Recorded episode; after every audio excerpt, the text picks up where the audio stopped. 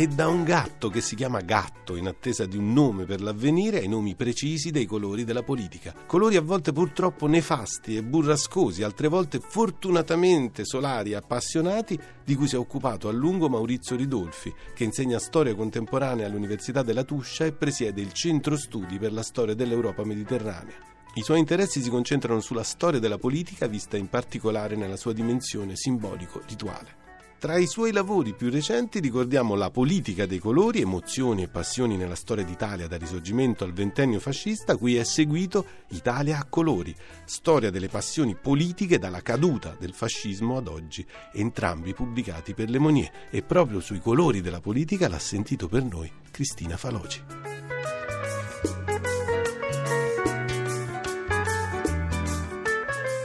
Ridolfi, il suo libro attraversa la storia d'Italia dal secondo dopoguerra fino a oggi in un discorso ampio e affascinante che coinvolge riti, simboli, tradizioni e nuovi scenari della cultura di massa. La chiave di lettura particolarmente originale che oggi ci interessa è quella dei colori che hanno caratterizzato le principali forze politiche. Cominciamo magari da quelli fondativi del secolo scorso, il rosso e il nero, a cui seguirà poi l'opposizione tra bianco bianco e rosso. Sì, rosso e nero rinviano a come l'Italia fuoriuscì eh, dal fascismo e dalla guerra, una guerra civile, gli eredi del fascismo, la cultura, le culture al plurale dell'antifascismo, una dimensione forte nel confronto, nella competizione tra i, i, rossi, la tradizione culturale e politica della sinistra, le sinistre plurali, anarchici, repubblicani, socialisti, comunisti e ovviamente il nero che rinviava al ventennio fascista. Questo riguardo al rosso e al nero. Il rosso e il bianco perché nell'Italia repubblicana eh, fu il mondo cattolico, la cui espressione politica, la democrazia cristiana, ebbe un ruolo centrale nella, nella vita pubblica e nella vita politica e il colore dominante, diciamo, sia nell'autorappresentazione del mondo cattolico, sia anche nella percezione che se ne aveva, era, era appunto il bianco. E allora i rossi e i bianchi e la loro competizione, la loro conflittualità. Questo doppio binomio cromatico secondo me ci permette di condensare linguaggi, rappresentazioni, ecco, emozioni e passioni politiche come magari altre fonti non, non ci permetterebbero di fare. Ecco, nella propaganda l'uso dei colori viene rivendicato ma in certi casi anche eh, ridimensionato. Interessante anche eh, che lei sottolinei un elemento eh, comune tra le opposte opposte fazioni partitiche, cioè il rapporto dialettico con il tricolore. Ce ne vuole fare qualche esempio in questo senso?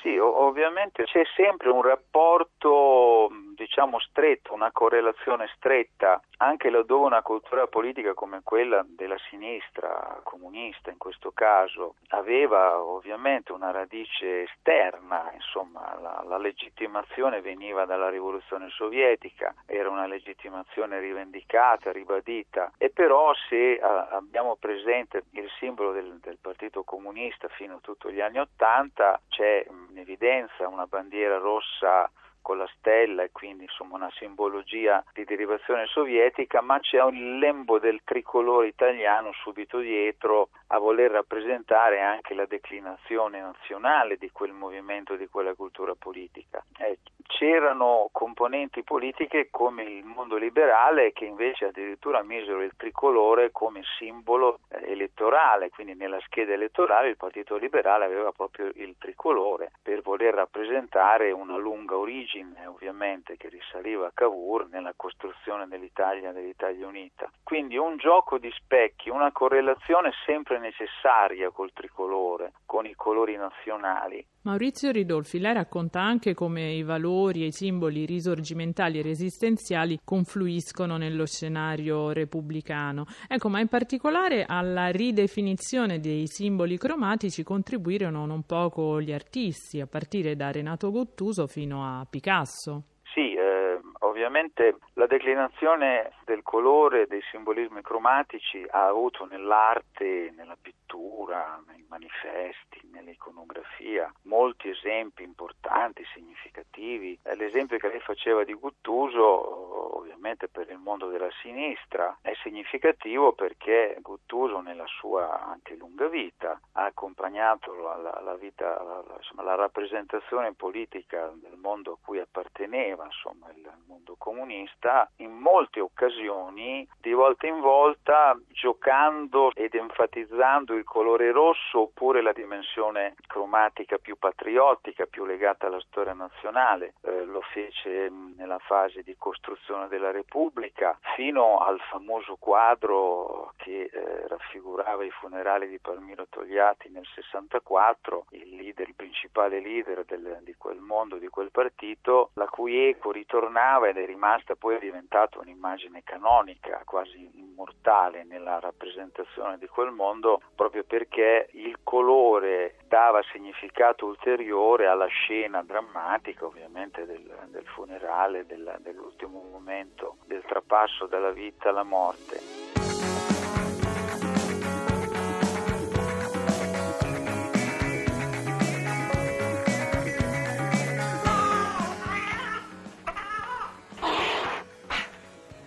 Ermanno? Ma che fai? Mi ha graffiato. Che c'entrano i gattini con il funerale di Togliatti? Che farete alla mia morte, poveri gattini ciechi? Disse la gatta. Guarda che se parli per me io ho l'occhio spalancato. Bene, faremo un servizio sul serio. Ma siamo stati pagati per fare un servizio ufficiale. Eh, ne faremo due, uno per loro e uno per noi. Perché? Tu hai qualche idea nuova? Qualche? Cento. Ah, Cartier-Bresson, Avalon. Ma chi sono di fronte a me? E a te, Oizum. Smetti di chiamarmi Oizum. Mi chiamo Muzio. È così bello il tuo nome alla rovescia. Oizum. Muzio è più duro.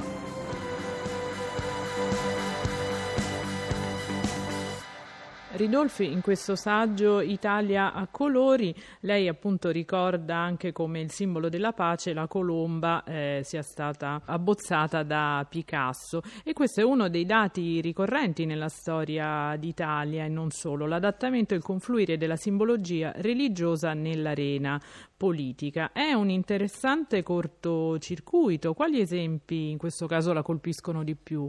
Beh, ovviamente questo della colomba è del simbolo della pace che eh, usando, adattando una rappresentazione di Picasso poi diventò un simbolo internazionale. È chiaro che la dimensione della politica e quindi la dimensione della vita pubblica civile, laica, eh, si rapporta strettamente ai linguaggi presenti nella vita di tutti i giorni e quali sono i linguaggi prevalenti, quelli legati alla tradizione religiosa, nel nostro caso ovviamente la tradizione del mondo cattolico. Un simbolo era quello della colomba bianca, ma anche se vuole dell'arcobaleno, dei colori dell'arcobaleno, la cui origine ovviamente è biblica, risale ai testi biblici, ma poi l'uso che se ne è fatto gradualmente, ancora oggi si fa, è assolutamente laico, civile, politico. Oggi come ieri eh, colori dell'arcobaleno in qualche modo rinchiudono e condensano aspirazioni, esigenze, istanze di pace, di lotta alla guerra, al, conflitto, che hanno però una lunga tradizione simbolica che risale al, al linguaggio religioso. Il nuovo protagonismo femminile è un altro dei temi importanti del suo libro Maurizio Ridolfi. Ecco, parliamo un po' del colore dei movimenti e del ruolo delle donne in questa lunga cavalcata nella storia del nostro paese. Sì, ehm L'emergere di un protagonismo di genere femminile, quindi anche cromatico, si ebbe soprattutto con gli anni 70, quando l'ondata femminista nei movimenti, delle manifestazioni, mise insieme davvero uno spettro cromatico ampio, coloratissimo, mi verrebbe da dire, eh? il bianco come, come il viola, come come il rosso, come anche il rosa, ma in una dinamica in cui di volta in volta i colori, dire, assumevano valenze diverse a seconda dell'obiettivo. Allora c'era un rapporto più o meno diretto con la tradizione preesistente dell'emancipazionismo femminile che aveva avuto rapporti col mondo laico, repubblicano, socialista e invece magari la rivendicazione di un'autonomia forte rispetto a quella tradizione, allora per esempio il colore viola e allora per esempio il colore bianco rispetto al rosso che ovviamente era più connotato come simbolo cromatico del mondo della sinistra. Eh, fino però ad arrivare ai giorni, agli anni nostri, in cui anche quell'ondata di cromatismo femminile, di genere femminista è un pochino venuta meno, oggi probabilmente non è più forte come era qualche decennio fa. Chiudiamo Ridolfi con un ultimo accenno ai colori comparsi sulla scena politica negli ultimi decenni e mh, mm, le volevo chiedere questo in conclusione. La disaffezione dalla politica a cui stiamo assistendo in questi anni si riflette anche in un uso più sobrio e forse anche un po' scolorito dei colori appunto nelle, nelle nostre campagne politiche attuali?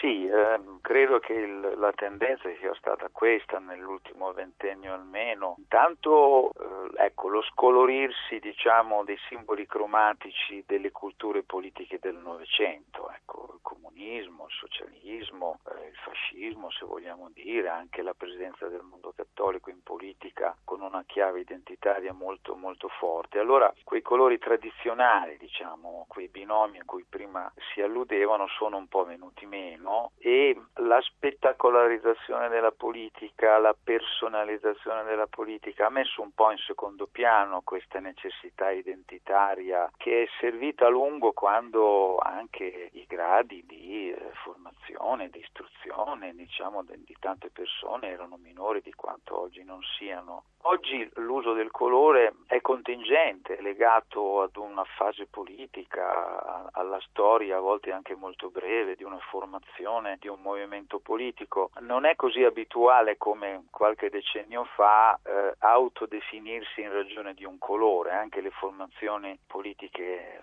insomma, ultime, recenti, non si autoidentificano con un colore, sono altro o hanno anche dei colori nei loro simboli, ma non sono così decisivi e rappresentativi come veniva in passato.